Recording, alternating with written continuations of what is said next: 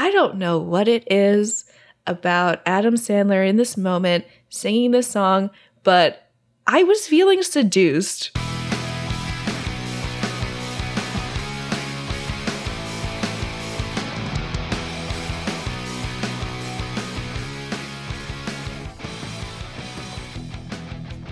Hello, hello, hello. Welcome back. I'm Christina, I'm Mo. and this is Movies That Raised. Da da da da da da. Someone came for me, came for my life. They were like, "Since when did Mo start introducing herself as Mariah?" Your government name. like- I know. I'm like legally, um, but we have another August down the aisle movie for you. Oh my gosh. I was super excited to cover this movie because I've been watching it my entire life when I was way too young to be watching this movie. Mhm. But uh, shout out, mom. Thanks, Heidi. yeah. It is uh it is definitely one of my one of my faves. So I'm excited that you finally got to watch it. Yeah, I think I must have seen like, you know, clips if it was like on E and stuff, but I've never seen it in full. So, yeah, really, really enjoyable time, honestly. Mm-hmm. I think that there were some Adam Sandler films, which I definitely was like, I never want to watch this. He's Mhm. like so annoying. But then I saw Uncut Gems and I was like, let's give this man another shot, you know? yeah, yeah. I do have like a working theory that A working theory. yeah you know it, it's still it's still in the early stages but that you either like grew up in an adam sandler family or not so like you either really like him because you, you you know you grew up watching him and everything or you didn't and then you're just like this man is annoying and i certainly came from an adam sandler family yeah. We watched his movies a lot like this we watched I remember we watched like uh, mr deeds a ton for some reason The Water Boy, Happy Gilmore. I've never I've never seen Happy Gilmore, and I still haven't seen Uncut Gems, but I do want to watch it because Oh I've my heard gosh. it's phenomenal. Yeah. Um, if you don't watch it before you visit, then we should totally. Ooh, Watch it. movie night. Yeah. I love that movie, honestly. I know some people are like, it's too anxiety inducing, but I Mm. think that's like a, a good thing in a way because it's like you're on the edge of your seat the whole time. Oh yeah, I love a good like thriller kind of Yeah. vibe. So, yeah. Um, anyways, I guess should we introduce uh this movie? yeah, let's just jump into it. We are doing 1998's The Wedding Singer. Got some Drew Barrymore, obviously Adam Sandler, a little Steve Buscemi cameo. Mhm. What? Oh yeah, I love that Steve Buscemi has a cameo in every single Adam Sandler movie. I didn't even know that was a thing. Oh yeah, yeah. Um, he reuses a lot of the same actors in his in his Yeah, stuff. For and sure. um I remember I'd posted on TikTok a clip from our She's All That episode where I mapped out like how all the actors are like connected and like all especially with like all the actors from Cruel Intentions. And somebody commented being like, now do this with Adam Sandler movies. And I like had a vision of myself looking like uh Charlie from yeah, Charlie the episode. It's Always Sunny with like my entire wall covered with photos and strings and me looking like a crazy person. Yeah. Maybe one day I'll try and do it. Pepe it. Silvia. oh my gosh. The multiverse of Adam Sandler. yeah, so many levels. Let's get into the numbers, baby. The numbers. surprisingly low like budget yeah. for what we would consider like big stars 18 million dollar budget Mhm. which i think would be unheard of now for stars of this like magnitude? Well, like you would have to adjust for 2021 or 2022, Jesus, um, Yeah. dollar worth because obviously 98, yeah that's 18 true. million, I'm sure went a bit longer of a way. yeah. But they did make a big return. They made 123.3 million dollars in the box office. Do you know if it opened number one I don't know if it did, but I know it is his first movie that cracked 100 million at the box office. oh nice Yeah. Nice. Yeah, it was uh, Drew Barrymore and Adam Sandler's first movie together. They also went on to do 50 First Dates in 2004 and then Blended in 2014. I've actually never seen Blended, but I do also love 50 First Dates. I love 50 First Dates. I haven't seen it in so long, but Same. um, I really like them together. I think they have great chemistry. oh, absolutely. Yeah. And I think Drew Barrymore actually is the one who approached him about working together. Oh, that's so fun. She was like, I think we would make like a really weird couple. they would. They Yeah. do. It's really, really good. Yeah. She's like honestly one of the most interesting famous people in my opinion because I think she's so down to earth. Like the way that she plays characters is just so like Mm, so girl next doory. Like just someone Yeah. I feel like if I met her, it would be so chill. But she is like such a big fucking star. mhm. And then she plays like a sexy, like leading lady or like in um Charlie's Angels. Yeah. She's like super hot spy woman. Mhm. She also was like kind of like a badass and she used to party with like Paris Hilton and like Cameron Diaz and shit. Yeah, she had like a really, really harrowing childhood. Like she went to rehab, I think, when she was 11. I think she also got emancipated at a really young age. She did. Yeah, basically, like because she's been in the industry since she was like three. Um, she was like partying as a kid. Like adults were giving her drugs and alcohol. Yeah. So it is really nice to see that she is doing so well, that her talk show is doing so well. Yeah. um seeing her on TikTok really just kind of like healing her inner child like the video of her going out in the rain and like having the time of her life and being like whenever you get the chance go out in the rain and I'm like good for you Drew I love you She's really cute. She's like a sweetie. yeah But she does come from a line of like Yeah. wealthy theater producers, like the Barrymore theaters. actors. well yeah like John Barrymore hmm um like long long line of people in the industry Yeah. Um, in Adam Sandler's real life, he actually sang two songs at his sister's wedding when he was 11. So I feel like the song that I remember the most of his is the Thanksgiving one. Have you heard it? I don't know I know I don't know that It's like such a little, like, cute little song. Yeah, I've never heard of this. I'll have to. I didn't really watch like SNL a ton, so I'll have to catch up. But um, just a couple more facts for you before we head into it. Carrie Fisher actually worked on this script a lot, um, which is something that she did a ton. Like she worked on so many scripts, like uncredited, and uh, she spent six months on this script and she made it her special mission to add heart, strength, and dimension to Julia, Drew Barrymore's character.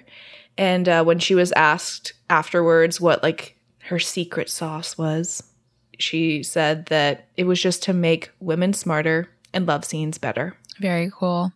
And our last piece of info for you is that this was actually adapted into a Broadway musical.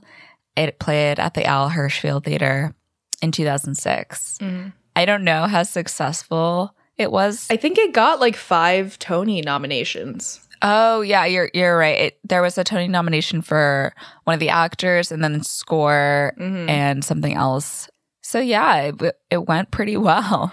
I've never listened to the cast recording in full, but I have listened to the rendition of uh, Grow Old With You, and it is really lovely. Nice. Before we get into it, shall we do a couple of reviews? Let's toss them in there. All right. So our first review is from Alana. Thank you so much for Alana, Alana. I'm sorry if I'm mispronouncing it. Uh, thank you so much for your wonderful review. We got a chance to look at your TikTok. You do some very, Very cool, cool. like reactions to The Hills and various other like MTV shows. So if anyone wants to check it out, it is Alana Stands. Alana Stands with an underscore in between. So we wanted to go with something from this era of, you know, the hills, Laguna Beach, the kind of like early to mid 2000s. And we picked Pieces of Me by Ashlee Simpson. It's so iconic. Oh, absolutely. So in this montage, I think that you've just had like a super long day. you're exhausted. You get home, like, you toss your keys on the table. You got people asking you for stuff, and you're like, you know what? I love you, my sweet family, but I need a moment to myself. And you go into maybe your bedroom and you like change into some pajamas, you light a candle, you grab like this book that you've been meaning to read for so long, but you just have had no time. And maybe you make yourself like a little cup of tea or like have a glass of wine, whatever your preference. And you just like cozy up into bed you do a little reading, you just get to like relax, recharge, and have a moment for yourself. Ah, that's so nice. You're bringing back the vibes of the wedding planner when she goes mm. home. She's having literally the nicest mm-hmm. night ever. Yeah, just a beautiful, lovely evening. The next up, we have a review from Silly Millie 22. We did a little Instagram stalking and it looks like you are a dancer, which is very cool. Mm-hmm. And also an engineer question mark? Yeah. This is like rom-com main character stuff. yeah, for sure. So, I had to give you a very dancey song. We decided with On the Floor mm. by J Lo and Pitbull, or should I say J Affleck? Mr. Worldwide. yeah, Mr. Worldwide. yeah. I just picture you like maybe you're in the dressing room with the classic, like, you know, mirror with all the light bulbs around it, and you're putting on your lipstick and you're putting on your costume. You get like a close up of like some sequined, like amazing Ooh. number. Um, you're getting like, you're kind of like practicing, you're getting like all ready to go. And then the lights are shining. It's your turn, like the cue happens and you go out onto the stage and you just go you go full out. It's like one of the best performances of your life. Wow. it's an amazing time. The crowd is like right there with you. And you finish and you like hear the applause. Oh my gosh. Well thank you so much for the wonderful reviews uh, we're now in July. How did that happen? Wild. We're catching up. We're almost there. But yeah, we really do appreciate the review so much. And uh, if you, listener, would like a little shout out in our next episode, all you need to do is leave us a little five star written review on Apple Podcasts, and we will pick a montage song for you.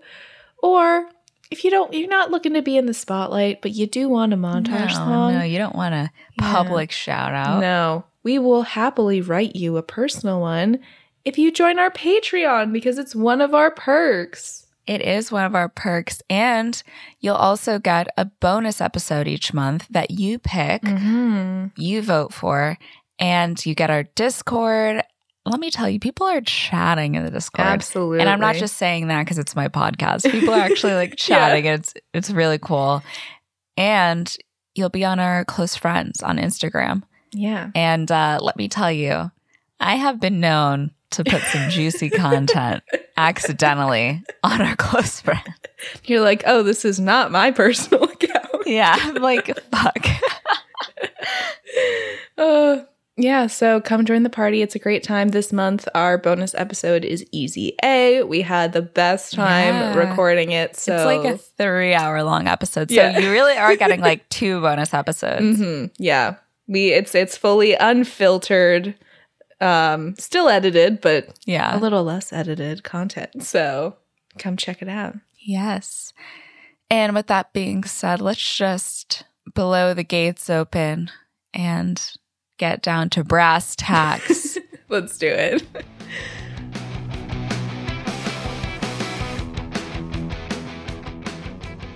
We open up in peak 80s. I believe it actually is canonically 1985 when this movie takes place. Yeah.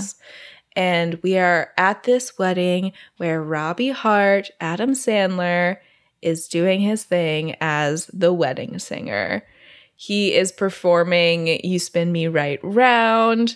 Uh, I took one look at this bride and I was like, holy shit, this looks just like my mother's wedding dress. It's like very similar. Whoa. Because she had like the big, tall, Poofy, tall, yeah. poofy like shoulders.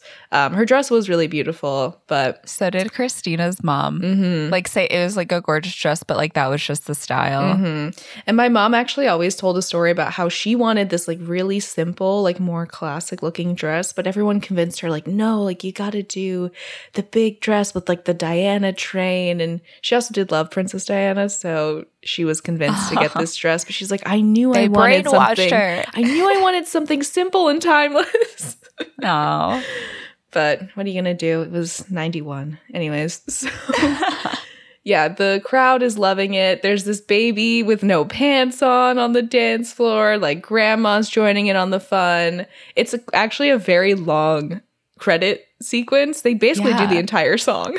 yeah. For a 90 minute movie, I was like, bro, what? yeah, but everyone's having a great time. Uh, we're at you know Ridgefield Banquet Hall in uh, New Jersey, I assume. I think so. Ridgefield, New Jersey. It's implied that they're close to New York. yeah, exactly. Yeah. So everyone's having a blast and a half. And finally, Robbie introduces the groom's best man, who is also his brother, Mhm. who is also Steve Buscemi, Ah. to come do the speech, like the best man speech, right? Mhm. He tells his brother, Harold, that he's always been there for him and he's always been the dependable one, but he's been the fuck up. And he's like, well, actually, Harold isn't so perfect because we went to Puerto Rico and we had sex with some prostitutes. Actually, we didn't pay them, but, and then Robbie's like, okay, okay. And his father also like shouts out, like, you're a moron. But Robbie wrestles the mic back and Steve Buscemi gets back on stage again and he tries to make a scene, but Robbie's like taking control of the situation. You can tell he's been through this Mhm. a million times. Yeah. He actually makes a speech himself and he's like, Listen, we all do crazy things. And like the bride is clearly pissed, right? Mhm. But he's like, We all do crazy things. And then you meet someone who takes all the emptiness away. It just drifts away because you find something to live for. And he's like, I'm actually getting married next week. And I can tell from the way that you've been looking at each other tonight that you're going to live for each other forever. Oh. And the mood comes back, and Robbie tells them that George is going to take over on lead vocals. And George is Alexis Arquette hmm as like a boy George impersonator. Yeah, I like as a kid watching this had no idea who Boy George was. I honestly didn't know until you said it like minutes ago, Yeah. but I was like, that makes sense because all I could think of was Prince. Mm. Um, because I think Alexis looks a lot like Prince. Oh yeah, I can see that. So Robbie goes over to his friend Sammy, who is uh, the limo driver. Sammy points out that there's a new waitress working at the banquet hall. Ooh. and she is Holly, one of the other waitresses' cousin.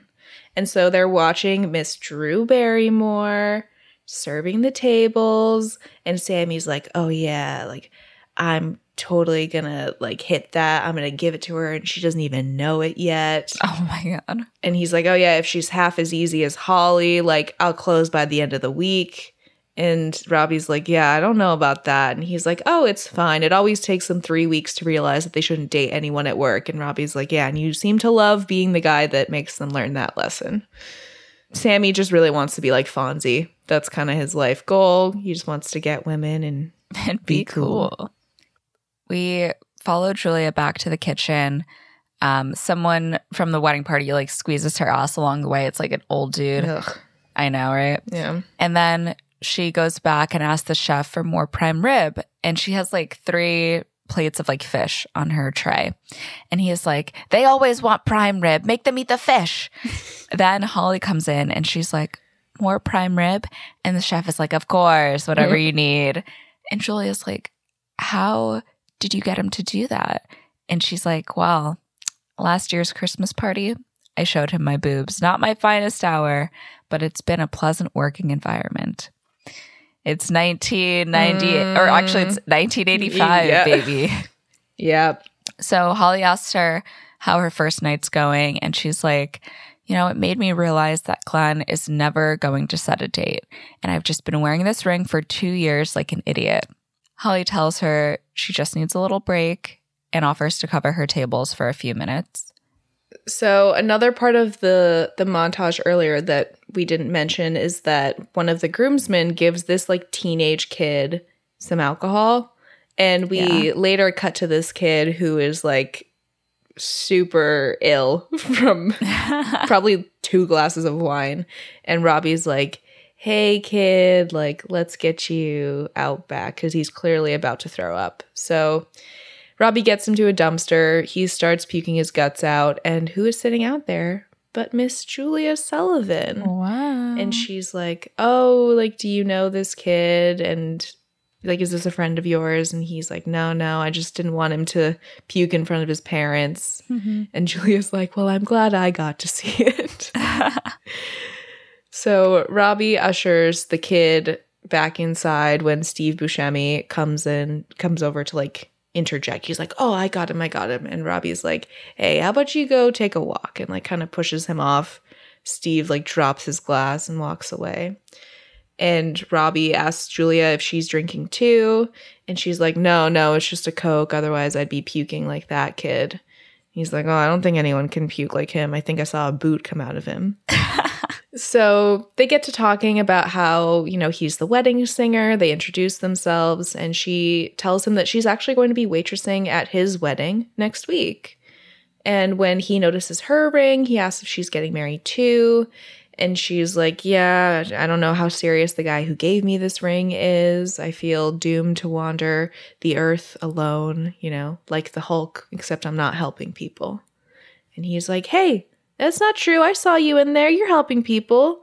You're getting them food. You're getting them forks. You can't eat without a fork. She's like, Yeah, and you can't drink without a fish. And they laugh. It's very cute. It's a really sweet, like, meet cute. Yeah.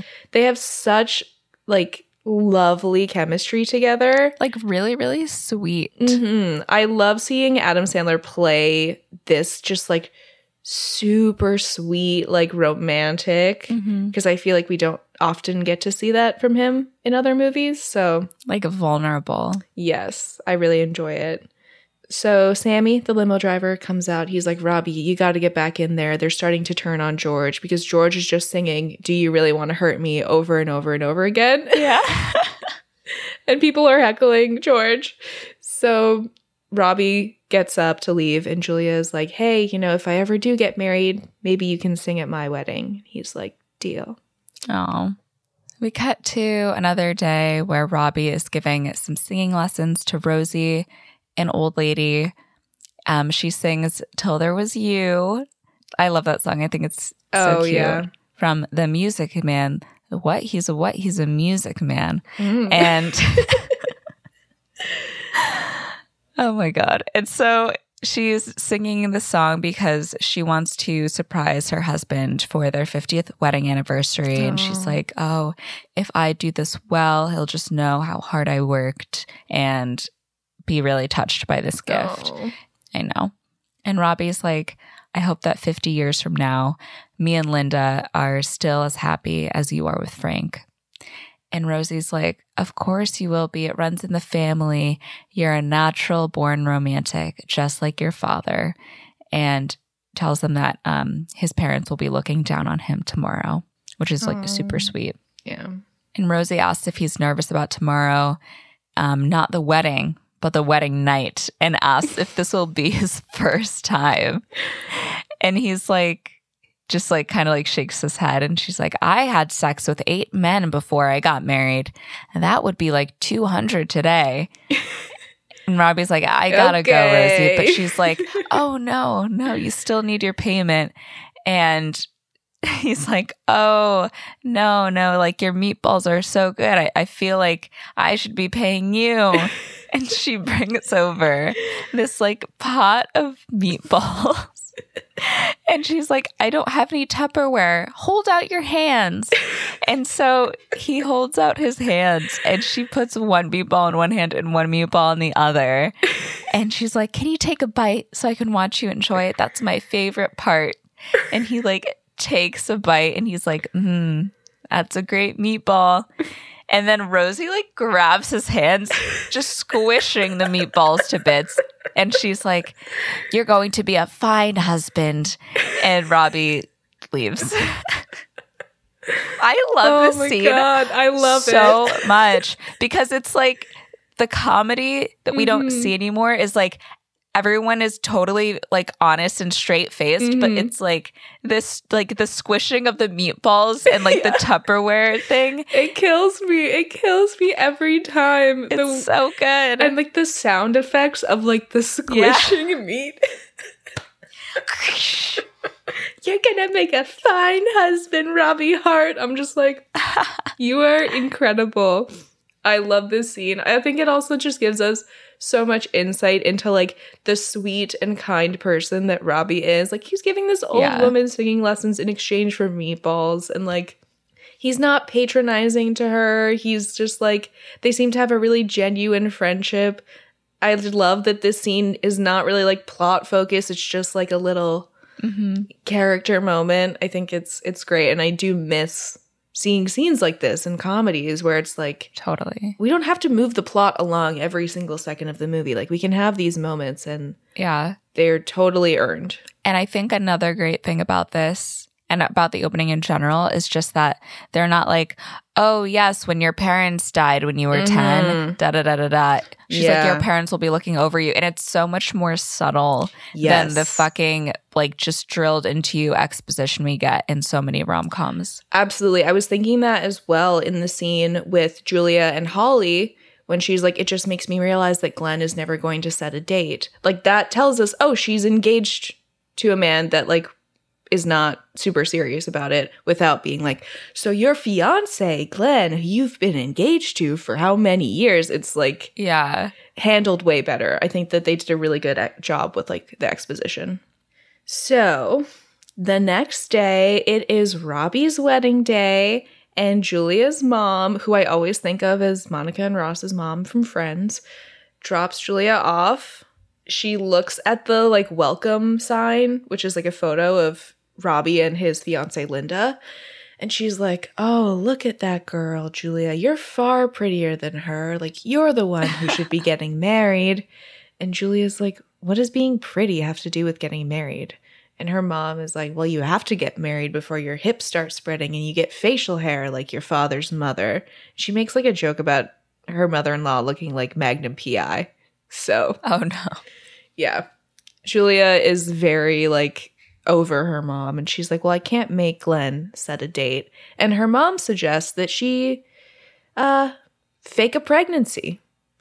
Julia is like, "Okay, goodbye, mother," and gets out of the car and the mom is like, "In 5 years, he'll thank you for it." I, I do think I like her mom, but later on. Like in the scenes they have later on, she's nicer.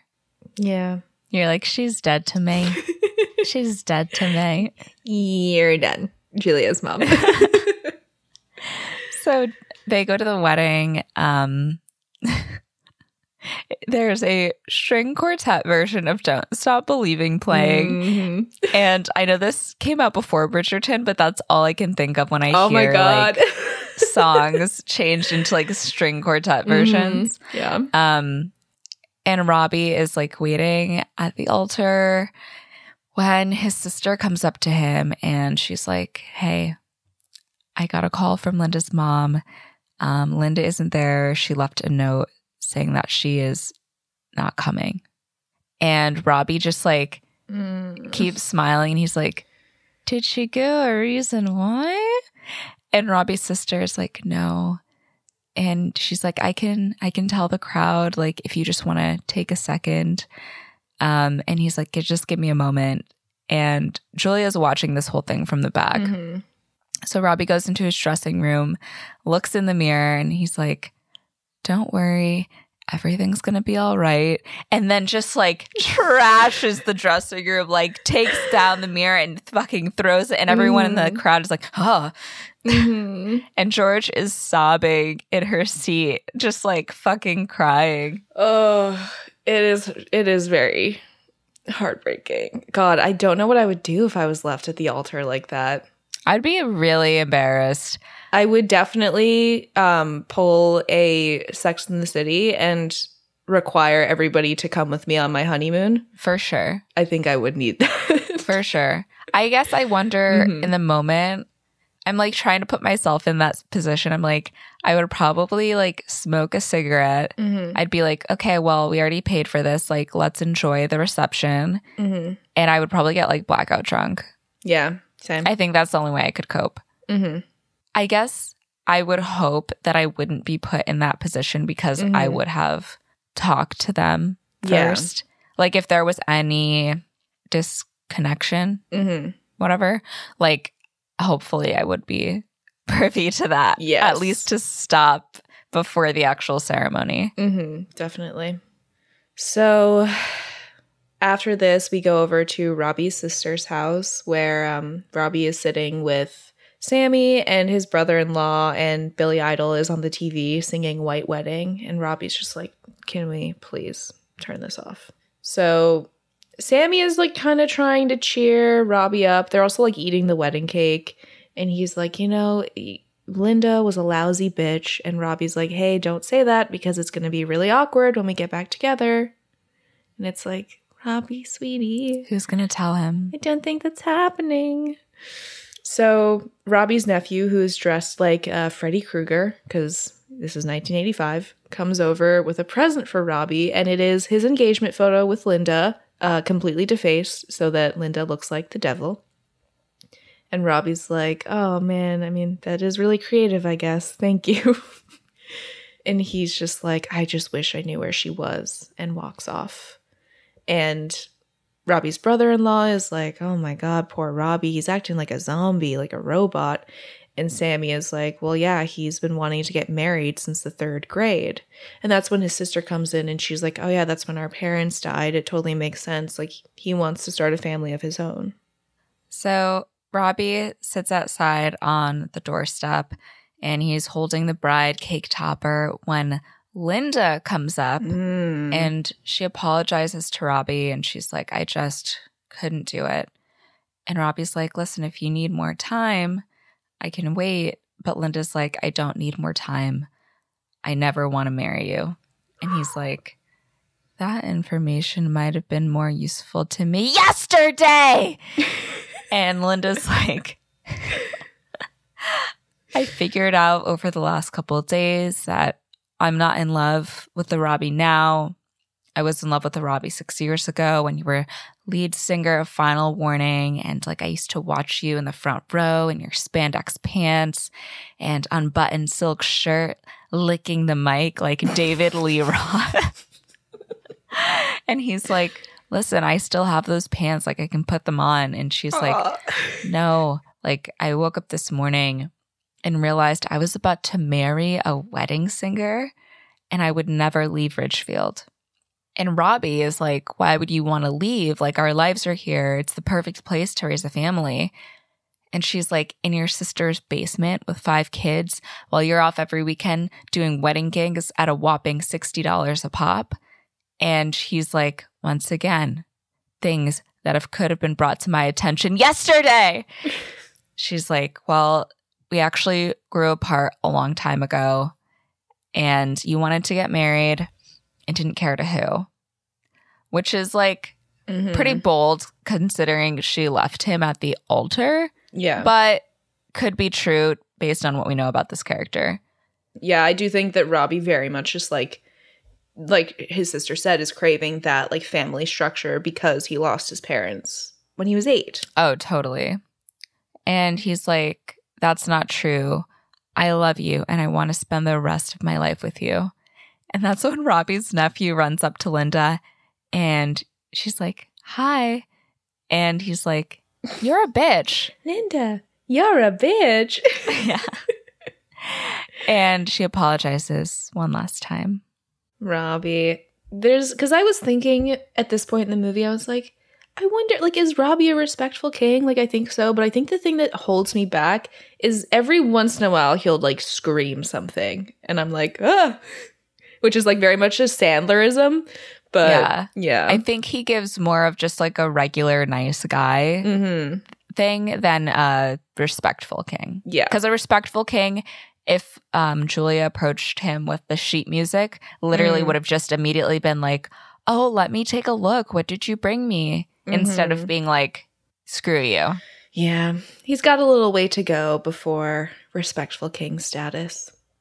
So we then go to Miss Julia, who is singing along to 99 Luftballons uh, on her headphones when her fiance, Glenn, surprises her with some flowers and two plane tickets to Vegas. Wow. What? And he's like, Yeah, I know you want to set a date. So I went to the travel agent and I said it. And she's like, Oh my God, like I love you, but Vegas? Really? Are you sure? Are you sure? and he says that, you know, he doesn't want a big wedding with hundreds of people for who are just there for free drinks and a buffet. They might as well be in Vegas. And Julia's like, okay, Vegas, it'll be great. I'm so excited. and he's like, okay, fine, we'll get married here. I know that's what you want. And she's super excited and hugs him. I'm like, oh, God, I fucking hate this guy. Like making her Oh beg to have a wedding? Jesus. So she thanks him and she promises him that she'll give him the most beautiful wedding and even he will have a good time. I have a question for you. Mm-hmm. If you had a fiance who was like not like Glenn, like an actually Mhm. really nice person, but he was just like, I don't want to do the whole wedding thing. Like it makes me feel uncomfortable. Like he just doesn't want a big party. Would you be like, sorry, but we're going to do it anyway? Mm-hmm. okay. Absolutely. Not that I want like a huge, crazy wedding, but there are certain things that I do want that I have for like a very long time.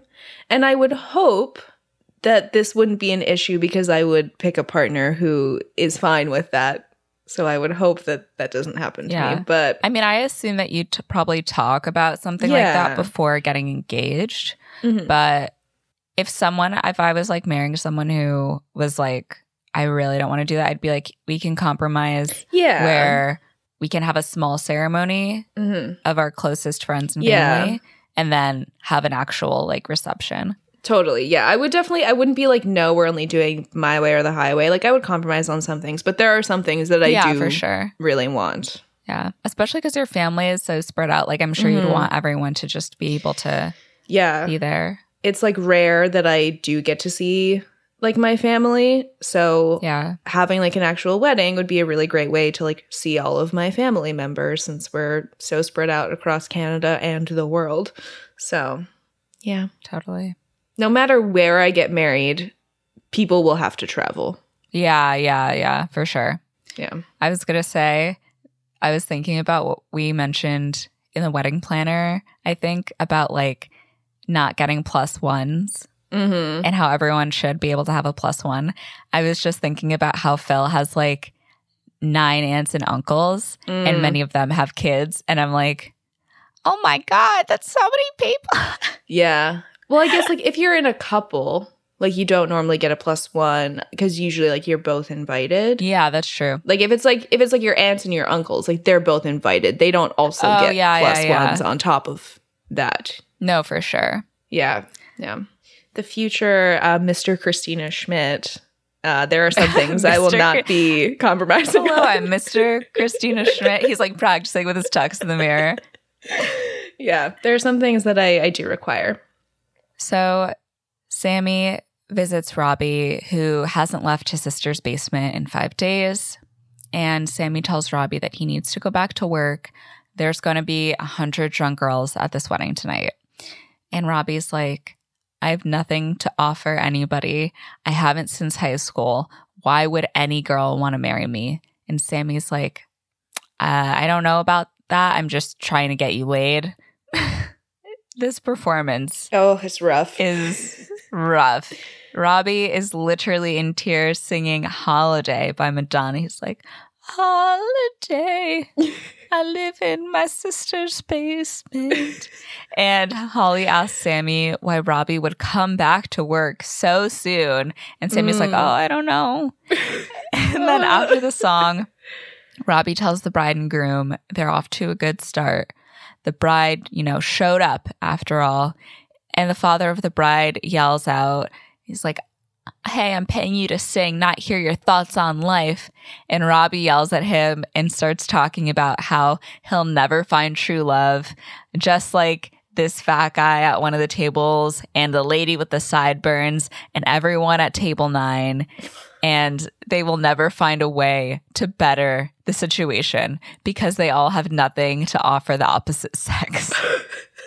it's oh pretty grim. I know. And so the father of the bride is like yelling at him again. And Robbie's like, hey, shut up or I'll strangle you with my mic cord. Oh my god. And he's like, it's time to cut the stupid cake. And then um, while they do, he'll sing a little mood music. And Robbie proceeds to perform Love Stinks and gets all the like unlovables in the crowd to sing along. Then the father of the bride gets up and punches Robbie in the face. yeah, so Robbie's not doing too hot currently. It's in a dark place for sure, I would say. Mm-hmm. Mm-hmm. So at the end of the night, Julia ends up finding Robbie uh in the dumpster. And he's like, Oh, is everybody gone? And she's like, No, it's just a couple cops, you know, talking to more witnesses. Jesus. And she tries to cheer him up, saying that this is his first wedding back. Of course, things are going to be a little shaky.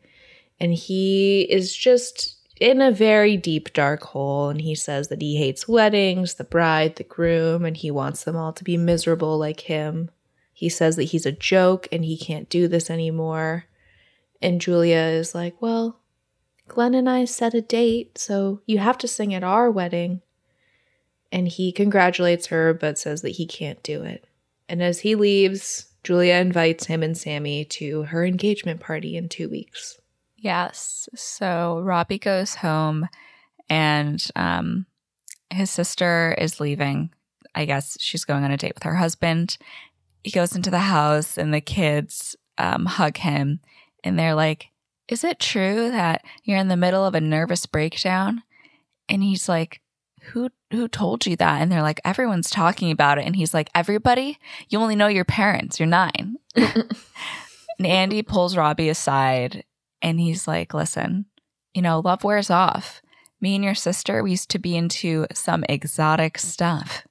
But now when we have a free moment, we just go to bed. I mean, sometimes she'll do a dance or play with my nipples. And Robbie's like, please stop. Please just, please just go.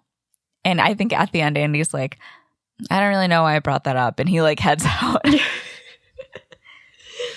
Oh my gosh. So we go to the engagement party, and Glenn is talking to some guy, being like, Oh, yeah, the thing about marriage is if you want to stay with somebody, you'll have to marry him. And, you know, that's just the point that I'm at with Julia. And Julia comes over and he's like, Oh, here she is, the girl that beat me into submission, which is just like, Perfect. That's what I want to be called to people. Yeah. Well, remember like it the the whole like brand of comedy of like I'm a husband and I fucking hate my wife.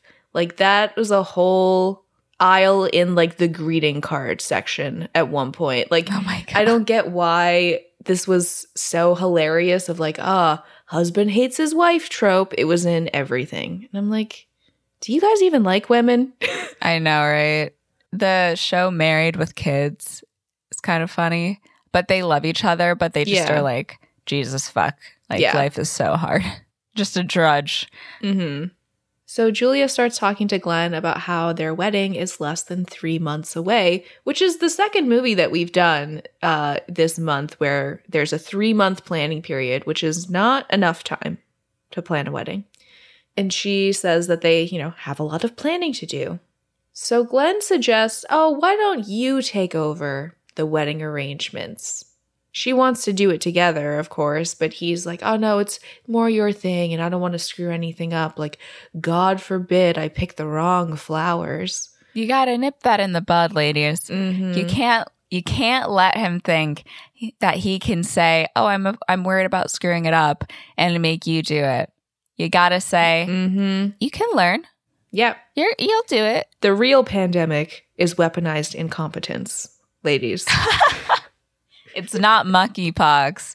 It's weaponized incompetence. yeah, we gotta we gotta nip that shit in the bud because I I hate that so much. So Robbie and Sammy arrive and they spot Julia. She like goes up to them and introduces them to um, Jason, the guy that Glenn was talking to, and her fiance. And Jason tells Robbie he heard about what happened to him at his wedding. And he's like, damn, that was so cold. You must have felt like shit. And he's like, no, it felt really good. Thanks for bringing it up. Do you also want to talk about my parents dying when I was 10? And he's like, why would I want to talk about that?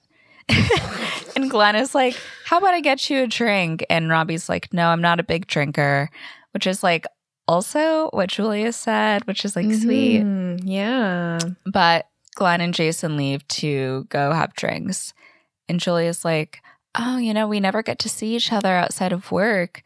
And Sammy's like, Oh, we should make time to talk more. And Robbie throws Sammy under the bus. And he's like, Oh, yeah, you know, the first time Sammy saw you, he said that um, he was going to give it to you. And Sammy's like, No, I didn't say that. And he's like, Oh, yeah, you did. You said, like, blah, blah, blah. And Sammy's like, Okay, you're a jerk. And she's like, Oh, are you not going to give it to me now that, you know, I'm engaged? And he just like gives them the finger and walks off.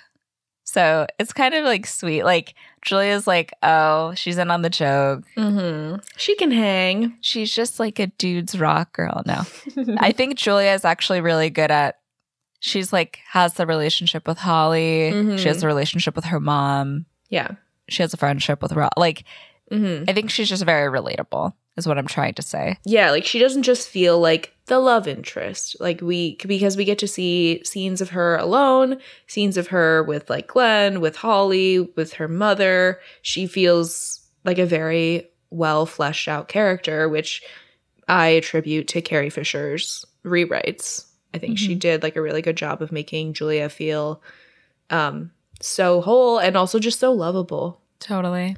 So Julia and Robbie have a moment alone together, and she asks how he's doing, and he's like, "Yeah, I don't know. I'm fine, I guess." And he asks about the wedding planning, and she tells him that since Glenn is really busy because he works on Wall Street in bonds, she's basically planning this wedding by herself. And she starts talking about how she went to Marshall's for the floral arrangements, and he's like, "Oh no, you got to go to Tony's. They're way cheaper and they have a great selection." So she thanks him for the tip and she tells Robbie that it's a shame he's not doing weddings anymore because now they won't really get to see each other. And he says they'll still see each other. There are other things to do at the reception besides weddings. Cut to Robbie, the bat mitzvah singer. okay. He's like, all right, we're going to keep the fun rolling and introduces George to start singing. Same song. Do you really want to hurt me? And he goes over to a kid sitting alone. He's like, Oh, why, why aren't you out there dancing? And the kid is like, Well, I asked this girl to dance, but she said she doesn't dance with losers. And Robbie's like, Ah, that hurts, but why dance with someone who doesn't want to dance with you? yeah. And tells him that he's going to meet a girl who treats him right one day. And I was like, You just saved a, a little kid from being an incel. You did. Yeah. Yeah. you just say, Oh, why would I want to date someone who doesn't want to date me? And you move on. Precisely. So Robbie then gets up onto the stage and calls Julia to the center of the dance floor. And he asks the crowd who would like to dance with this fine looking woman. And a bunch of these like 12 year old, 13 year old boys are like, me, me, me. So Robbie asks Julia to take her pick and choose the coolest, most unlosery guy in the bunch. And Julia walks up to the kid that Robbie was talking to and asks him to dance. And Robbie sings That's All while Julia dances with this kid. And I don't know what it is about Adam Sandler in this moment singing this song, but I was feeling seduced by Robbie singing this song. I was like, oh my God. Like, I think his voice just sounds so smooth over the song and the way that he's looking at Julia, just like, I really saw Adam Sandler as a romance hero in a way that I haven't before. And I was That's so funny. I was feeling some things, which surprised me. so as they're dancing, this kid ends up sliding his hands down and uh, copping a feel. certainly does. Julia is shocked, as I would be as well, and Robbie kind of laughs and tells her to just go with it. Fun fact, that's also the title of another movie that he made years later with Jennifer Aniston. Just go with it. Yeah. So Robbie tells George to take it away, and George pulls out a clarinet and starts playing a little solo. Robbie goes to find a little girl in the crowd to dance with, and then George pops up with a trumpet, like boom, boom, boom, boom, doo, doo. I love that little like tiny moment. It's Yeah. so good.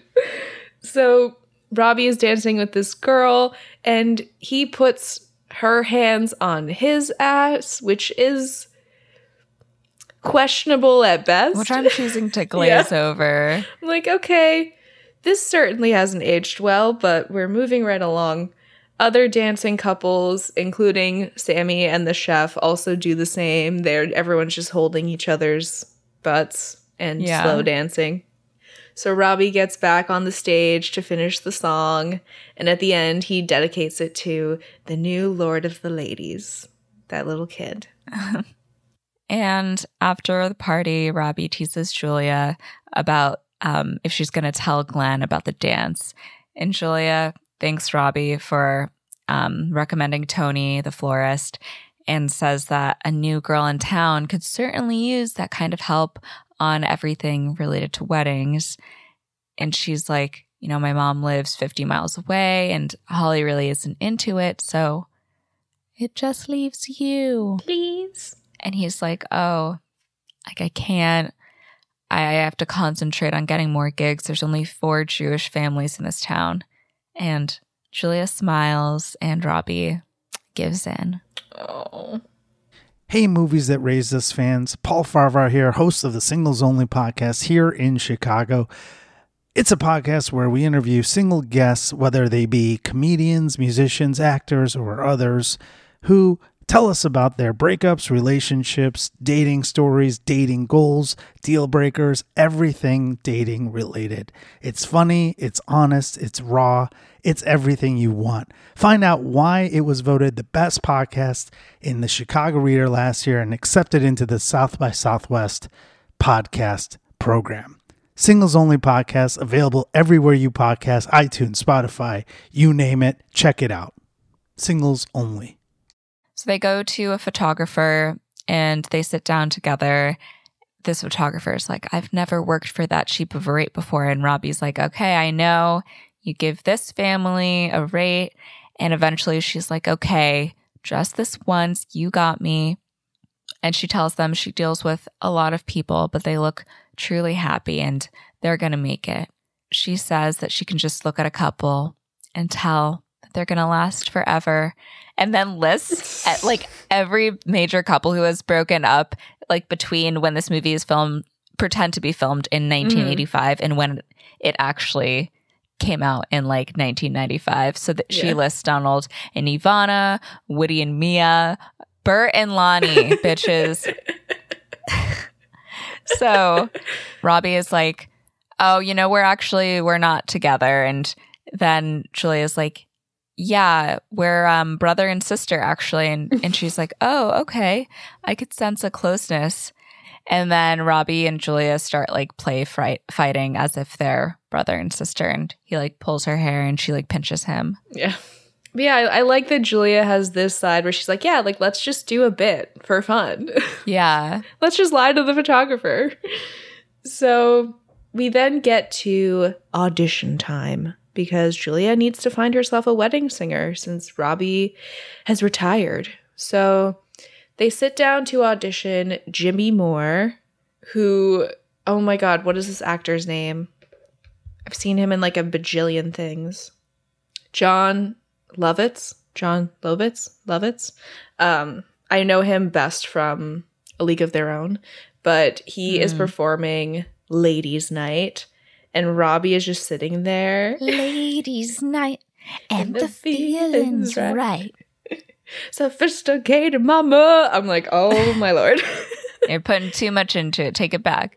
hmm And Robbie is just sitting there, like, is that what I look like? And Julia says, no, you're much better than him. Jimmy is ridiculous. so after the song, Robbie tells Jimmy that that was great and thanks him. But Jimmy's like, oh, actually, I should be thanking you for quitting. Or should I thank Linda? Ever since you quit, my business has tripled. And Julia pipes in and she says that Jimmy actually just inspired her to hire a DJ. So Jimmy tells her, Good luck finding a DJ who can move like this. And like And shimmies. walks off. Yeah. Before he walks off. Julia asks Robbie how he got into wedding singing. And he talks about how he did it to make some money while his music career took off. And she's like, Oh, you want to be like a rock star? And he's like, Actually, I would love to be a songwriter. And he says it's the hardest thing to write a song that when people hear it, they feel what the writer was feeling. And she asked if he's been writing anything lately and if he could maybe like play it for her. And he's like, "Oh, it's it's not good. Like I wrote half of it while me and Linda were still together and then the other half after we broke up. Um, but then he does agree to sing it for her. So he gets on stage and he warns her that he's been listening to The Cure a lot. And he sings like the first verse is about how much he needs her. Um, when she's near, he doesn't feel blue, but he can't believe he found a love so pure and true. But it was all bullshit. and it kind of goes like, oh, I guess, but it, it's like, but it was all bu- bullshit. I hope you fucking choke. It the delivery is so good. Mm-hmm. Then um the next one of the next verses is like, "Oh, somebody kill me, please! I'm on my knees, pretty, pretty, please kill me! I want to die. Put a bullet in my head." And Julia's just like, "I liked it." and Jimmy, watching from the wings, is like, Robbie is losing his mind and I'm reaping all the benefits. And he just kind of like fades behind the curtain. It's like that that clip from the Simpsons, the Simpsons where uh, Homer just like disappears into the shrub. That's what happened. so afterwards, Julia takes Robbie out for ice cream to cheer him up, which is just so sweet and pure, and asks him what happened with Linda. And he says that she just wasn't the right one. And Julia asks if he knew that when they were together because there's some subconscious doubts in Julia's mind that she's not addressing about Glenn. Right. And he says that he should have known and tells her this story about how when they went to the Grand Canyon, since he'd never been before, he was hoping that Linda would let him have the window seat on the plane so that he could look out, but she didn't. And he says he knows it sounds stupid, but it was just little things like that. Not stupid. No, it's not. It, that's exactly what Julia says. It's the little things that count. And it absolutely is the little things that count because shavings make a pile. And if all these little things are not adding up, you got some problems. I've never heard that before. Shavings make a Yeah. pile. Damn. I did not come up with that. It's not my saying. It's like a real saying in the world. new but Instagram bio. Shavings make a pile. It all adds up. Mhm. So Robbie asks Julia how she knew that Glenn was the one. And she says that she always envisioned the right one being somebody that she could see herself growing old with. And Glenn will be a really good looking older man like Blake Carrington. And Robbie is like, oh, that's true. I'm probably going to look like Buddy Hackett. And they share a little laugh. Ha ha ha. Then we get an awesome montage of trying cake samples, which includes like them passing down the cake pieces and then a Mhm. stranger opening their mouth like like ready to taste one and, and fucking Robbie's just like uh and picks up the cake piece and like shoves it in her mouth. It's so uncomfortable. The way that he like snatches his hand away so fast Yeah. that she's to bite him. Jesus. Then they try on some wedding dresses. Robbie gives Rosie a lesson while Julia eats a meatball and watches. Oh. Really sweet. And then Robbie sets up a course for Sammy to prove that he's like the limo driver they want to hire. Mhm. And they have like a fucking stopwatch and they're like making Yeah. him go through all these cones and stuffing these mannequins into the limo. And Julia's like, why are you making him do this? Like, he's the only limo driver in town and he's your best friend. Of course, I'm going to hire him. And he's like, but this is more fun. so when he finishes, they're like, uh, I don't know, you hit two cones. he's like, they're just cones. And Robbie's like, yeah, but they could have been guests at the wedding. I do love how like seriously Sammy took this because he is like rushing through that course. He is gunning it. He gets Yeah. there and like takes off his glasses and they look at the the stopwatch and he's like, "Damn it!" Yeah.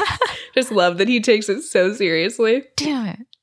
So after this little tryout, Sammy drives Robbie home and he's like, I got the job, right? And Robbie says, Yes, it's August 5th, a week from today. And then Sammy notices a jacket, you know, in the back of the limo. And Robbie is like, That's Julia's jacket. Remember? She took it off on Knoxon Street. She said it's not jacket weather anymore. Jesus. Remember her exact words and the time she said that? I think it was 2:48 p.m. It was 23 degrees Celsius. And she said, Yeah. So Sammy is like, uh oh, you like her. And Robbie's like, what? No, I don't. What are you talking about? What are you saying? You're so silly. yeah, I don't like her. And Sammy's like, hey, I get it. She's a cool chick with a hot ass. And then Robbie threatens to uh, break Sammy's neck if he ever talks about her ass again. and he's like, by the way, she told me that she likes you. And Sammy's like, really? And Robbie gets out of the car and he's like, nope, before heading inside. So the next day, Holly tells Julia that when she kisses Glenn at the altar, it's perfectly acceptable to open her mouth.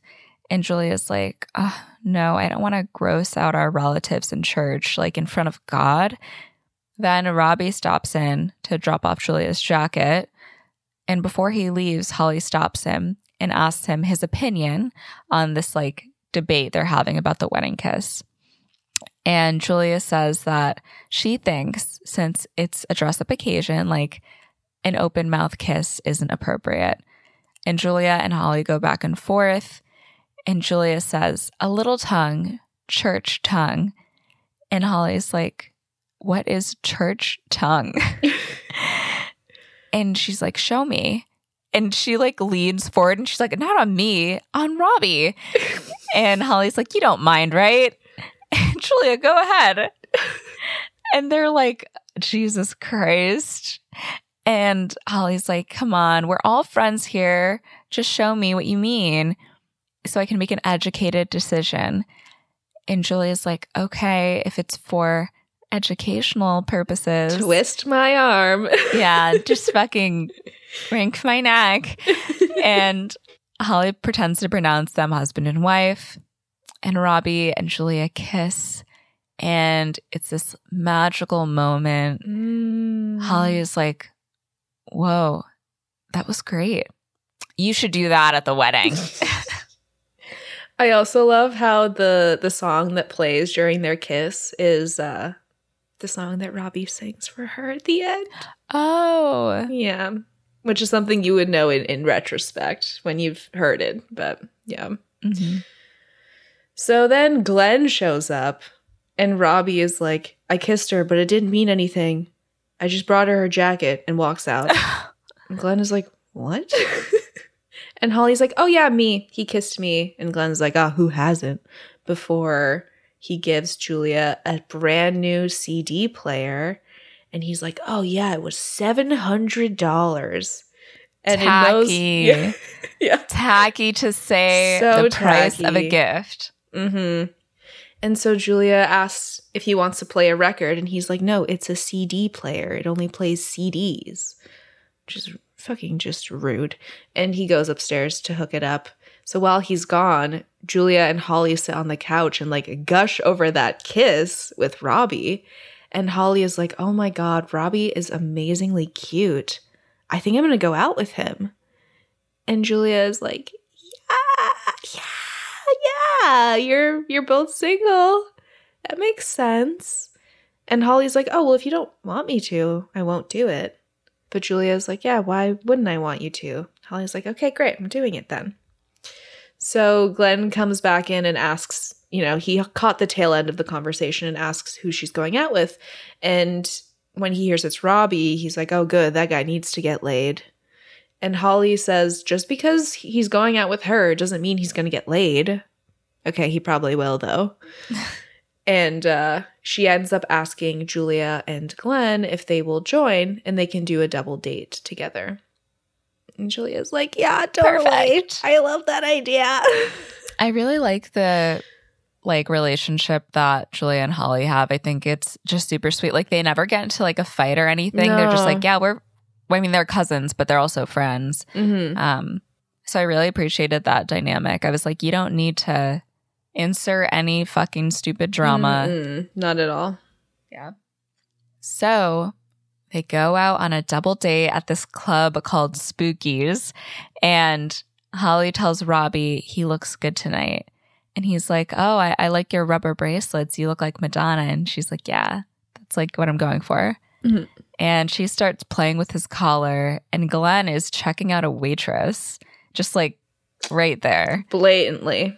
And Holly asks Robbie about his business, and Glenn tells him he should get into the bond market. And Julia's like, Oh, yeah, Glenn is in junk bonds. And he's like, I'm in high yield bonds. You know, I don't go telling people that you're into junk waitressing. And Robbie's like, Oh, my grandma gave me a bond, so I'll get $25 in 1993. LOL. LOL. and Robbie mentions David Bowie coming in town um, in September, and like Julia and Holly start singing the David Bowie song that's playing. So Holly's like, "Oh, I think David Bowie is sexy," and Glenn makes a joke about her thinking the time to make donuts guy is sexy. So Holly is like, Well, do you know who I also think is sexy? Robbie. And she like Whoa. seductively shoves a fry in his mouth. and Julia, who has been taking shots this entire time, starts to feel sick. So she climbs over the table to get to the bathroom. and Holly goes with her. And Glenn is like, Oh, yeah, she'll feel better when she yaks. So it's kind of like awkward and quiet between the two of them. So Robbie tries to make conversation. He asks about the wedding and is like, Oh, I don't even know your last name. And Glenn says it's Gulia. And Robbie's like, Gulia? Oh my god. Your last name is Gulia, so Julia will be Gu- Julia Gulia? And starts laughing. And Glenn asks, Oh, what's so funny about that? Everything, Glenn. Listen, it's Julia Gulia. It Listen rhymes. Yeah. It rhymes, and not in a good way. No, in a bad not way. in like a Hannah Montana way. It's like a gabagool, jabagool. you know, nothing. uh, The Italian language is beautiful. That's why it's like so integrated into like singing. But Julia Gulia, Mm-mm. come on. I'm sorry to any Julia Gulias who might be out there, but that's got to be a tough name to have. Right. So Robbie then asks Glenn if he's excited for the wedding. And Glenn says, Yeah, Julia paid her dues. She's been waiting four years. I owe it to her to get married. Well, he's checking out other women. Mm-mm. And Robbie is like clocking this and says, Well, you probably also want to get married, right? And Glenn is like, Well, I don't want to break up. Besides, she was also with me before I made my money, so I know I can trust her. Like perfect, all the right reasons. Yeah. So Robbie can see Glenn just like locked in on this waitress's ass, and he decides to kind of test Glenn a little bit, see what he can pull out of him. So he looks at that waitress and he's like, My, my, that is a luscious ass right there. I like to bite right through that thing. And Glenn is like, Oh, yeah, like, right? It's grade A, top choice, quality meat, or something gross like that. Yeah. And Robbie's like, Yeah, but we can't get chicks like that anymore. We're too old. And Glenn tells him to speak for himself and says that he hooked up with somebody just as hot as that, if not hotter, 10 days ago. Bro. And Robbie is like, Really? That hot? And he's like, Yep, younger and hotter. And Robbie asks how he doesn't get caught. And Glenn says that Julia is so preoccupied with the wedding that she doesn't even notice. And Robbie's like, Okay, but once you're married, like the party's over, right? And Glenn is like, I work in the city and I work long hours. Ugh. Just a piece of shit Garbage can men. garbage. So Holly comes back and tells them that Julia is feeling a little under the weather and asks Glenn to get his car and meet them out front. So outside, Holly holds up Julia, and then she's like, "Oh shoot, I forgot my purse." So she's like, "Here, Robbie, can you hold up Julia while I go get that?" And she's like, "I puked and I vomited in my hair. Does my hair smell bad?" And she like comes in close to him, and he's like, "Actually, it, it smells really good." That's love right there. If he's smelling your vomit hair, So sweet. ladies, a man will never. he really and it's okay like Yeah. he doesn't need to smell the vomit hair but it's nice Mhm. that he is holding her yeah. so ladies a man should never Yeah, like a man should smell of your never.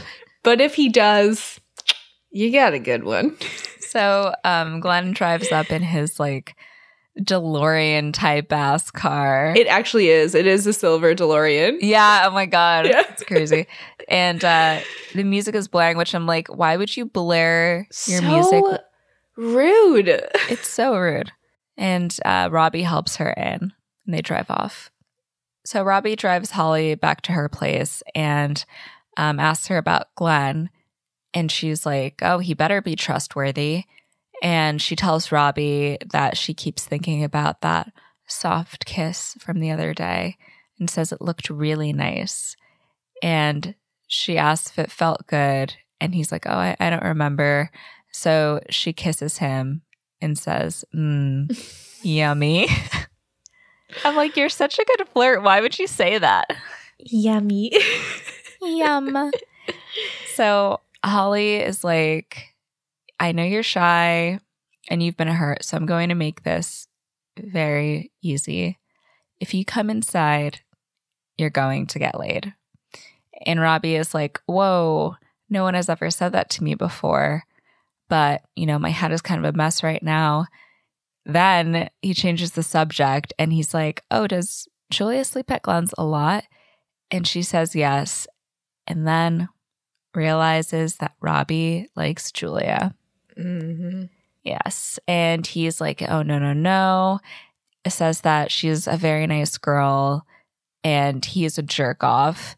And Holly's like, Glenn is, yeah. yeah. And um, Holly's like, well, do you know why she's marrying Glenn? And Robbie is like, you know, money, security, a, a nice house. I guess that's important to some people. And Holly's like, no, that's important to all people. And he's like, well, I guess I'm in big trouble then. So the next morning, Julia has the hangover from hell. She's not doing too hot. Holly is there in her like very 80s like workout gear. Yeah. Very like um Jane Fonda kind of Olivia Newton-John. And uh Julia asks Holly how the date was, like what happened with Robbie. Holly tells her that they kissed, and Julia immediately asks who kissed who. Mm. And Holly is like, I kissed him, but nothing happened after that. And Julia is very relieved to hear that nothing happened. And Holly brings up what Robbie said about Glenn being a jerk off. And Julia gets the biggest smile on her face. And she's like, What? Like, why would you say that? What did he say? And Holly is like, I don't know, maybe he was jealous. And Julia's like, What? And Holly is like, Oh, don't worry though. I told him why you're marrying him. And Julia asks what she said. And Holly's like, Because you love him. And, you know, with Glenn, you'll have security. And Julia says, That's not why she's marrying him. And Holly's like, Well, then why are you? Because he sucks. Yep. So we go to Rosie's. Julia stops by and she's like, Oh, I have something for Robbie. And Rosie's like, Oh, Robbie's actually gone to the city to get a job. He doesn't have time for our lessons anymore. Cut to Robbie on Wall Street, baby. Oh. He's interviewing at a bank, and the banker is a known actor. Yeah, oh, yeah. I can't remember his name though. Uh, he also is a frequent Sandler cameo guy. Yeah. Um, let me do some quick research. beep, beep, beep. Plugging into the ether. Kevin Nealon. Kevin Nealon. And um, he's like, So, do you have any experience in banking? And Robbie's like, No, but I am a big fan of money. And I have a jar of it on top of my refrigerator. And I would like to add to that jar. That's where you come in. Oh. So Rosie tells Julia that Robbie wants to make money. He wants to get a big house, the whole shebang. She can't expect him to live in. she, she's like, can't expect him to live with his sister and all the nipple twisting that goes on over there. oh my gosh. So Kevin Nealon thanks Robbie for his time, and Robbie is like, listen, I really need this job to impress a girl. I don't even need God. the job, but if you could just give me a couple of cards with my name on them, I think that might help too. And Julia tells Rosie that she's going to go try and find Robbie. And Rosie tells her to give him a message saying that she'll give him a raise to three meatballs a lesson if he comes back. Wowie. So back at the bank, Robbie offers Kevin Nealon 10 singing lessons for one business card and uh, promptly gets kicked out of the bank. So Julia waits at Robbie's sister's house, and Robbie finally comes home. And she's like, Oh, I went to Rosie's to find you. And he's like, I'm not doing that anymore. Julia's like, I, I thought that teaching was a big part of your life. And Robbie's like, Well, now I'm doing something to better my situation. Hmm. And she's like, Well, that sounds kind of selfish. And he's like, There's a lot of money going around, and I want to get my hands on it. and she tells him that he doesn't want to be another yuppie idiot. And he's like, Well, I don't want to live in my sister's basement. I want a house, some security. And Julia tells him he is above all of that material bullshit. And he's like, I don't know. We're living in a material world, and I'm a material girl or a boy. And he's like, Well, you're into material shit. That's why you're marrying Glenn. And Julia's just like, You asshole, and throws his gift in the air, walks away. Robbie picks up the papers and sees that it's a present for him. It's personalized sheet paper so he can write his music. It's all like she's written on every single page uh, words and music by Robbie J. Hart or Robert J. Hart or whatever. She wrote it on every single page. Yeah. And he's just like, I am an asshole. And then his nephew comes out and tells him he's going to a mental institution. Kids. You gotta love them. Yeah. They say the darndest things. straight from the mouth of babes. so, Robbie goes to the bar to drown his sorrows. Whoa, I just sounded so Canadian when I said that. I know that. you're like drawn to sorrows. Sorrow. That's not even a Canadian accent. I don't know what that was. That was like borderline Australian. goes to drown his his sorrows, his, his sorrows. You're gonna go play some hockey after this? Have some maple syrup, maybe? Go down to Timmy's, get a double double. Um, so Sammy comes in, sits down with Robbie, and Robbie tells Sammy that he's always been right about women. You just have fun with them, because if you get emotionally involved, they end up dot dot dot. And an old man at the bar goes, They rip your heart out of your ass. and Robbie's like, Yeah, that. You said it, sister. So true, Queen. so Sammy asks what happened with Julia. And Robbie, you know, tells him about the double date, how Glenn cheats on her, but he can't be the one to tell her. It's not his place to break up a marriage. Yeah. Personally, I think he should tell her. I don't know what I would do in that situation. I think maybe if I was close to the person, I would tell them, but I don't think coming from him Yeah. that it's necessarily the move, especially if he wants to date her. Maybe he should have told Holly and then Holly could tell her. Yeah, I guess that would have been the, the way to do it. But like she's she needs to know. These are things that one needs to know before marrying someone. Right? So Robbie says that he thinks he's in love with her, but he has to get that out of his head. And from now on, he's just going to be like Sammy. I'm going to be with a different chick every night, and then I'll send him packing. I'm going to have to give them cab money to go home because I'd feel bad if I didn't. But after that, it's bye bye, Birdie. like, even in this moment, you're like, well, I got to give him cab money. so Robbie says that starting now, they're going to be free and happy for the rest of their lives. And Sammy's like, Robbie, I'm not happy. I'm miserable.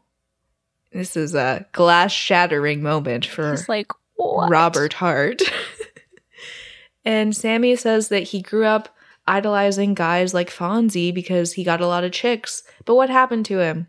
His show got canceled because nobody wants to see 50 year old guys hitting on chicks. Mm-hmm. And he says what he really wants is for someone to hold him and tell him that everything is going to be all right. And the old man at the bar gets up and holds Sammy and tells him that everything's going to be all right. And Sammy says that if he's found someone to love, he can't let her get away. Yes. So we cut to Julia trying on her wedding dress with her mother, and she asks her mom if she likes Glenn. And her mom says, What's not to like? He's rich, charming, handsome, and now he's got it all because he's marrying you. And Julia starts like crying, and she's like, I don't know if I'm in love with him anymore. I just don't think he's the right guy for me. And I've been spending a lot of time with Robbie. And her mom is like, You're thinking of leaving Glenn for the wedding singer? And Julia's like, I'm just confused. And her mom is like, Don't worry. It's just cold feet, but it's normal. Glenn is a keeper and everything is going to be wonderful. And then she goes downstairs to get Julia's veil. And I do think that the moment with her mom is sweet, but also, like, I don't think necessarily that a mom would be like, oh, yeah, totally, like, leave your Right, like run off with this Yeah. guy. Yeah. But Julia goes up to the mirror and pretends to greet people and says, Hi, I'm Mrs. Julia Gulia. Julia Gulia. And starts like cringing and she's like crying. Oh my gosh. Meanwhile, Robbie is walking up to Julia's house and practicing what he's going to say to her about how he thinks about her all the time and like how much he cares about her. Julia is sobbing in the mirror, saying the name Julia Gulia. But then she imagines introducing herself as Mrs. Robbie Hart Aw. and welcoming people to their wedding. And she starts absolutely beaming and is just feeling so happy at the idea of this. And so Robbie looks through her window and sees her standing in her wedding dress, smiling and beaming and talking to herself in the mirror. And he's like, I can't do this. Mm-hmm. And he leaves, and it's like, no, it's about you. It's not about Glenn. It's always been you. Ah! I fucking hate this shit. so Robbie goes back to the bar and he tells the guys he just couldn't do it. She looked too happy. And I'm like, it was you. but Sammy tries to get Robbie a drink, but Robbie's like, I got my own. And the bartender's like, you can't drink that in here. so they go outside and they actually run into Glenn, who's having his bachelor party. His arms are around two girls, and Glenn and his buddies make fun of Robbie for not being able to close the deal with Holly, and they invite him to the bar to join their party. And Robbie tells Glenn that he's ridiculous and he needs to stop cheating on Julia. And Glenn is like, Oh, what? You're not going to go snitching, are you? I know you have a thing for Julia, but she'd rather go to bed with a real man than some poor singing orphan. And what I was a like, vile thing to say to somebody. What? Like, where did that even come from? Mm-hmm. And Robbie puts down his drink and he's like, I haven't been in a fight since fifth grade, but I beat the shit out of that kid and I'm going to beat the shit out of Glenn. and the old man who's been hanging out with them at the bar goes up to Glenn, tries to punch him. And just fully misses. Like, oh. like doesn't even touch the guy. And he's like, I'm sorry. I used to be much stronger. and then Glenn sucker punches Robbie and tells him to write a song about this. Oh, he's like, yeah, it should be called I Got Punched in the Face because I couldn't keep my nose out of other people's business. And they're all like, ha ha ha. Ah. So Robbie stumbles home drunkenly. And who is sitting in the front lawn waiting for him? Uh, Linda. It's Linda. She's back. Fucking Linda. And she's like, Robbie, I know you're drunk, but I miss you and I want to come back. And fucking Robbie is gone. And he is like, I don't want to be alone anymore. And she's like, You're not. I'm back, baby. And he proceeds to pass out on the lawn. So, clearly not in any sort of decision making capacity. In the morning, Julia decides to drive to Robbie's house and tell him how she feels.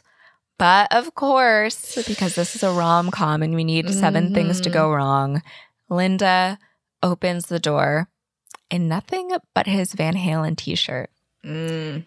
And she tells Julia that Robbie's in the shower and introduces herself as Robbie's fiance. Bold. yeah, pretty bold. And Julia asks Linda to tell Robbie that she came back to see him. And Linda's like, Yeah, sure, Jennifer. So Linda goes back inside to wake Robbie up by singing Wake Me Up Before You Go Go. And he's like, What are you doing here? And she explains that she took care of him after he passed out, and she realized that she was wrong, and she can learn to deal with the fact that he's just a wedding singer. And he's learn like, to deal. Yeah, learn to deal with that. That is not how this works. And he tells her that it's over and that she needs to get out of his Van Halen shirt before she jinxes the band and they break up. And this was actually the year that Van Halen broke up was 1985. Mm-hmm. So, lol. And she's like, "Oh, so you're still pissed about that wedding thing?"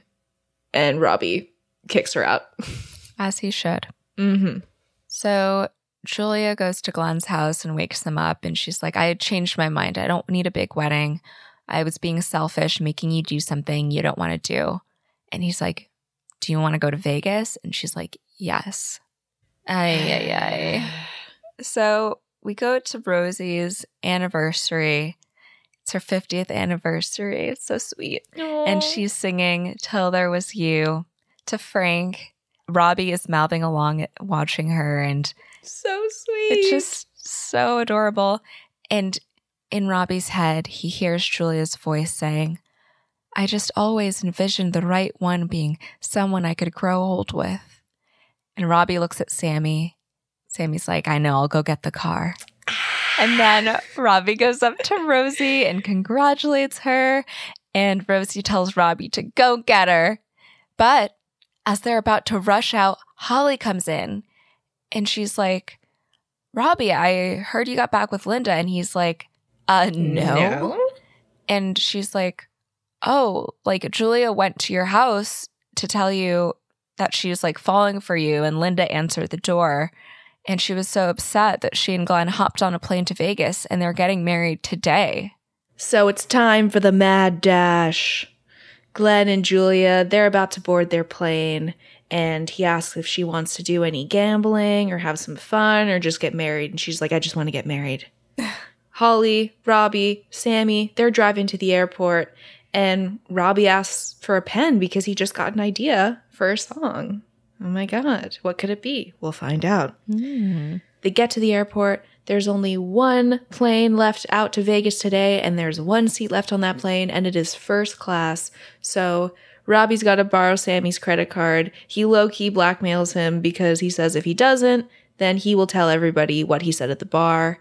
And Sammy hands it over, and Holly's like, "Wow, that was that was really nice of you." And they have a little moment. So could Sammy and Holly be an item? Ooh. Maybe. I like it. I'm into that pair. Meanwhile, on the plane, Julia asks Glenn if they can switch spots so she can sit in the window seat. And he's like, mm, I don't like the aisle. Like the cart always bumps me in the elbows. And she's like, Oh, I just, I've never seen this strip before. And he's like, I'll tell you what. When we fly over it, you can you can lean over me and look out the window. I tell you what, Toots, you can lean over. Like, Fuck him. it's the little things, people. Shavings make a pile. That's all I'm saying. So, Robbie, meanwhile, is in first class. He is handed a hot towel. Oh my gosh. Champagne. Living the life. I'm G L A M. to this day, I think of that song when I'm trying to spell glamorous. Oh yeah, you gotta. So he's handed a hot towel. He doesn't know what to do with it. And that's when he notices sitting across the aisle is Billy Idol himself, Whoa. who is for some reason flying from New Jersey. Well, I guess they probably flew out of like Newark, right? I guess probably. But, you know, I would have pegged Billy for a JFK man, but whatever. He's on this flight to Vegas. It's like drinking a bottle of wine. Absolutely. The flight attendant offers Robbie some champagne, and he is shocked to hear that it's free. And he's like, Holy shit, this first class shit is amazing. But I shouldn't drink because I'm actually flying out to uh, stop a girl that I'm in love with from marrying an idiot. And this woman, who is credited as Nice Lady on Plane, turns around and she's like, Oh, that's so sweet. Oh my gosh. And she asks where they're getting married, and he says he doesn't know. So he's just going to run around and try and find her. Meanwhile, Julia watches Glenn stare out the window and her elbow gets hit by the drink cart. And he, like, Glenn doesn't even fucking bat an eye. He's just like, oh, the next time they come by, can you get me a Heineken? Idiot. Back in first class, all the passengers mm-hmm. are listening to Robbie's story. Yeah. And Billy Idol is like, Glenn doesn't deserve her. All he cares for are possessions. Even women are possessions to him. Exactly. And Robbie tells them that Billy gets it. And he's like, I don't know why Julia doesn't get it. So one of the flight attendants comes into first class and she's like, ah, some jerk and coach just asked me to join the Mile High Club and called me grade A top choice meat. And Robbie gets up and walks over. He sees Julia sit down and coach. And Robbie's like, like you guys have to help me. so, my fucking favorite part of this movie. It like actually makes me tear up every time Aw. because this song is just. Oh, uh, let me just say it, okay? so Billy Idol gets on the intercom and says that one of their first class passengers would like to sing a song inspired by one of their coach passengers. And since we let our first class passen- passengers pretty much do whatever they want, here he is. So Robbie gets on the intercom. He's playing a guitar and he starts singing the song he wrote, Grow Old with You. And I gotta say, this has set the bar pretty fucking high for me uh, as a child. Cause I was like, I just love the sentiment of the song. It's this gesture is crazy, right? Like the the circumstances are out of this world. Bananas. But the song itself is so down to earth. It's so simple. It's about the most like normal things of just wanting to like share and build a life with somebody. Aw. It's also a song that's all about various acts of service, which is my love language. So, Me too. yeah, it be hitting for me. Yeah. So he's singing the song. Julia starts crying because she recognizes his voice instantly. Robbie comes through the curtain. It's so beautiful. Glenn finally fucking wakes up and sees Robbie. He gets up to try and stop him, but the flight attendants, they're all on Robbie's On side. the same page. Yeah, so he's like, "Excuse me, sir, I need to serve the drinks now," and like pushes the cart back. Glenn tries to cut across a row of seats where he is met by Billy Idol pushing a cart. Chicken or fish? And so Glenn threatens Billy Idol, and this rough and tough guy wearing a Billy Idol t shirt gets up and he's like, Don't you talk to Billy Idol that way. And they push Glenn to the end of the aisle, and the flight attendants lock him in the bathroom. This is super illegal, but I love it. And so Robbie sings the last lyrics Let me do the dishes in our kitchen sink, put you to bed when you've had too much to drink. I could be the man who grows old with you. I want to grow old with you. and I love it so much. Do I have chills just saying it? Absolutely, I do. so Julia says that this is the most beautiful song. And Robbie's like, I have a confession. It was about you. And he tells her that he's in love with her, and she says, I'm so in love with you too. Oh. And they're about to kiss when Billy Idol comes over and he's like, You know, that wasn't a bad song. I'm going to tell those record company guys about you. And Robbie's like, That's great. Can I give her a kiss first? And he's like, Oh, yeah, man, do what you got to do. so Robbie and Julia finally kiss. And then the kiss on the plane turns to their wedding kiss. Ah! Julia and Robbie have a beautiful wedding. They walk down the aisle after it's official, True by Spandau Ballet is playing. sung by Steve Buscemi as the fucking wedding singer. wow. Robbie and Julia. Ha ha. And that is the wedding singer.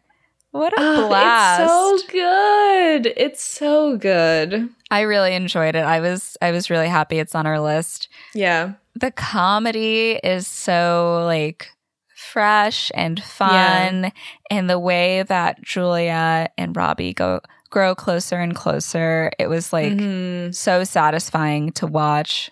Yeah. I love their chemistry. They just have such a sweet connection. And this movie is just like so I don't want to say like wholesome because obviously, you know, there's there's some crude comedy in there, but like the heart of it it is, is PG so thirteen though, compared that's to other true. ones. Yeah, the heart of it is just so like pure and wholesome and this movie does have so much heart to it and it's really hard to strike that balance between the comedy and the sincerity that is Mhm. here, but I think that they absolutely nailed it. I love seeing Adam Sandler in this kind of role because we don't really get to very often. Like I guess Yeah. we did like when he was younger, but not really anymore. He's kind of gone into a different uh, style with like grown ups and just go with it and that kind of stuff. But I really love seeing him as a romantic lead.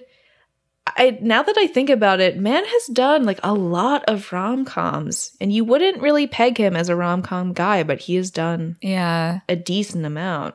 Yeah. I mean, this movie made me want to watch 50 First Dates again Mm-hmm. because their chemistry is just so amazing. Yeah, Um, yeah, I mean, I don't know what to say. Like, I just thought it struck a, such a nice balance between Mhm. their character development, the other characters, like yeah, Sammy and Holly were both really great supporting characters. Mm-hmm. The the injection of like Rosie being this like lovely woman who he kind of like parallels himself to and he's like I want that kind of love. Yeah. Um I think it was just really nice. And also the way that Glenn builds cuz like at first like he's like a jerk off, but then you're like oh, he is actually a piece of shit. He's Yeah. cheating on her constantly like yeah, and then they get together in the end. mm-hmm. And I just thought that there wasn't any like fat on the movie. I thought it was like all necessary and it's a tight 90.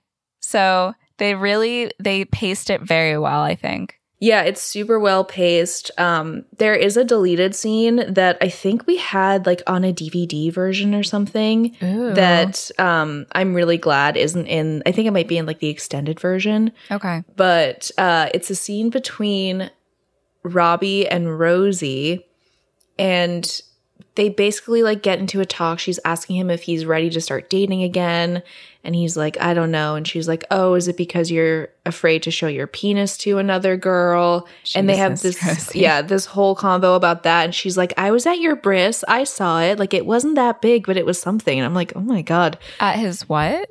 At his bris. Is that like circumcision? Mm-hmm. Oh my god. Yeah. And then she like makes him role play asking her out as if she's a like, you know, woman his age. And then she's like, "No, your penis is too small." And like teases him about that. and that's when Julia walks up to like invite him to this double date thing. Oh my god. And like there's some there's some funny stuff in that scene, but I am glad that they cut it because it just doesn't really Yeah. fit the tone of the rest of the movie. I think it pushes it a little too far. Oh yeah. And when Rosie says he has to get out of his sister's house, she's like, "There's too much nipple twisting going on." I was like, "That's mm-hmm. just a little Yeah. cherry, a little Just- like yeah. sprinkle on the fucking cupcake, whatever." Yeah. Yeah. So I think, yeah, I think it's very well paced, well edited. The story fleshes out really nicely.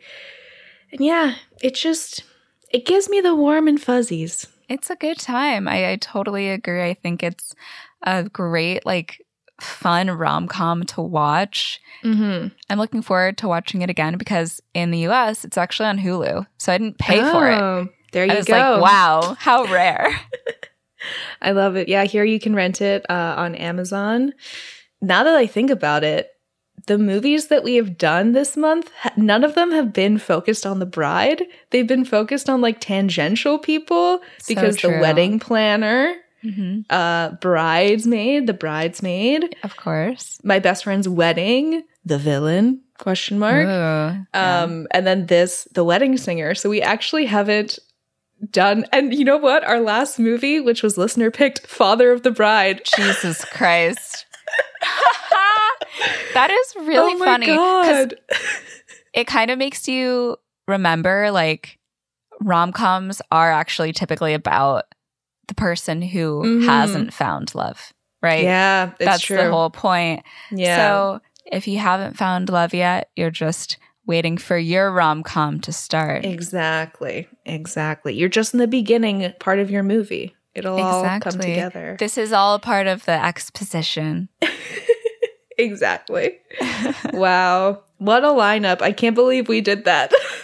I yeah, I mean this is what the people wanted. This is like Yeah. based off of the requests we had. Mm, yeah. But before we forget, we should probably rate this movie. Yes. I'm going to give this movie a nine. I okay. So I have a caveat. I also wanted to rate this movie a 9, Mm-hmm. but specifically in regards to like um wedding movies. Yeah, Like, in this month's not- lineup. Yeah. Yeah, in this lineup, I think it might be my favorite, but also Mhm. we are doing some pre-recording. It's so we have I have some other movies to watch, but Mhm. yeah, I, I really enjoyed it. So for the sake of our August down the aisle month, I will give it a nine. Yes. Wow. What a film. I'm so glad that you liked it. What would you have done if I hated it? I would have been making a case at every point for why it's great. I yeah, I could imagine. yeah. But thank you so much for listening. We hope you enjoyed this episode as much as we enjoyed recording it. Yes. And If you're looking for more content, you're like, I can't wait. Um, if you haven't joined our Patreon already, Yeah. you can join our Patreon. It's only $5 a month. We only have one tier, and it's just, you know, an extra episode every month, access to the Discord, close friends. You get your own personalized movie montage song. Yeah. If you haven't gotten yours yet, we're working through them. We are working through them. I promise you. I think that they'll be sent out this month. Yes, definitely. So if you if you haven't gotten it yet, it is coming. Yes. And if you want a little more content, you can also follow us on Instagram. It's Movies That Raised Us. You can follow us on Twitter at MTRU underscore pod. You can also follow us on TikTok at Movies That Raised Us Pod. And you can always send us a good old fashioned email at movies that raised us at gmail.com. It might take us a bit longer to respond, but we do respond, I promise. Yes. And um, yeah, we read all the like DMs and emails that you guys sent us, send us, and it's really, really sweet. So Yes. thank you. Thank you. And we will see you next week for our last August Down the Aisle movie. Whoa. I'm Mo. And I'm Christina, and our theme song is by Garrett Schmidt. Bye. Bye.